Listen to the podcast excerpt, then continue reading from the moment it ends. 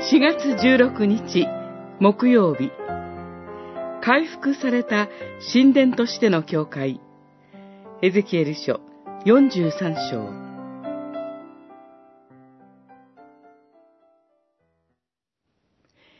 見よ、イスラエルの神の栄光が東の方から到来しつつあった。主の栄光は東の方に向いている門から神殿の中に入った。43章、2節、4節。神殿から見て東の方とは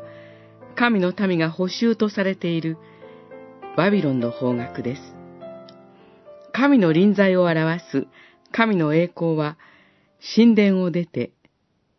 補修の民のもとにまで赴いてくださったのでした。その神が補修の民を導き戻るようにして、今や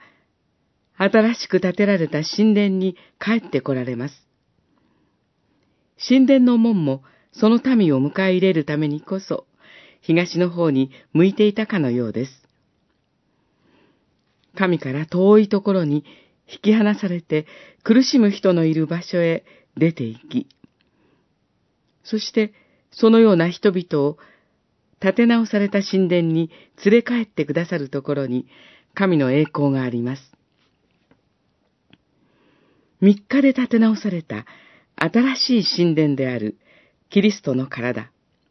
つまり、教会の時代であっても、神のなさり方は変わりません。神から遠いところにいる人々のもとにまで赴き、教会へと導き戻ってくださるのが神です。教会の門も、そういう人々の方にこそ向いて開かれているのです。あなたが神の身元から迷い出てしまう時があったとしても、神はそのあなたのところへ出向いてくださるでしょう。そのような時こそ、教会の門は、あなたの方を向いて、広々と開かれていることでしょう。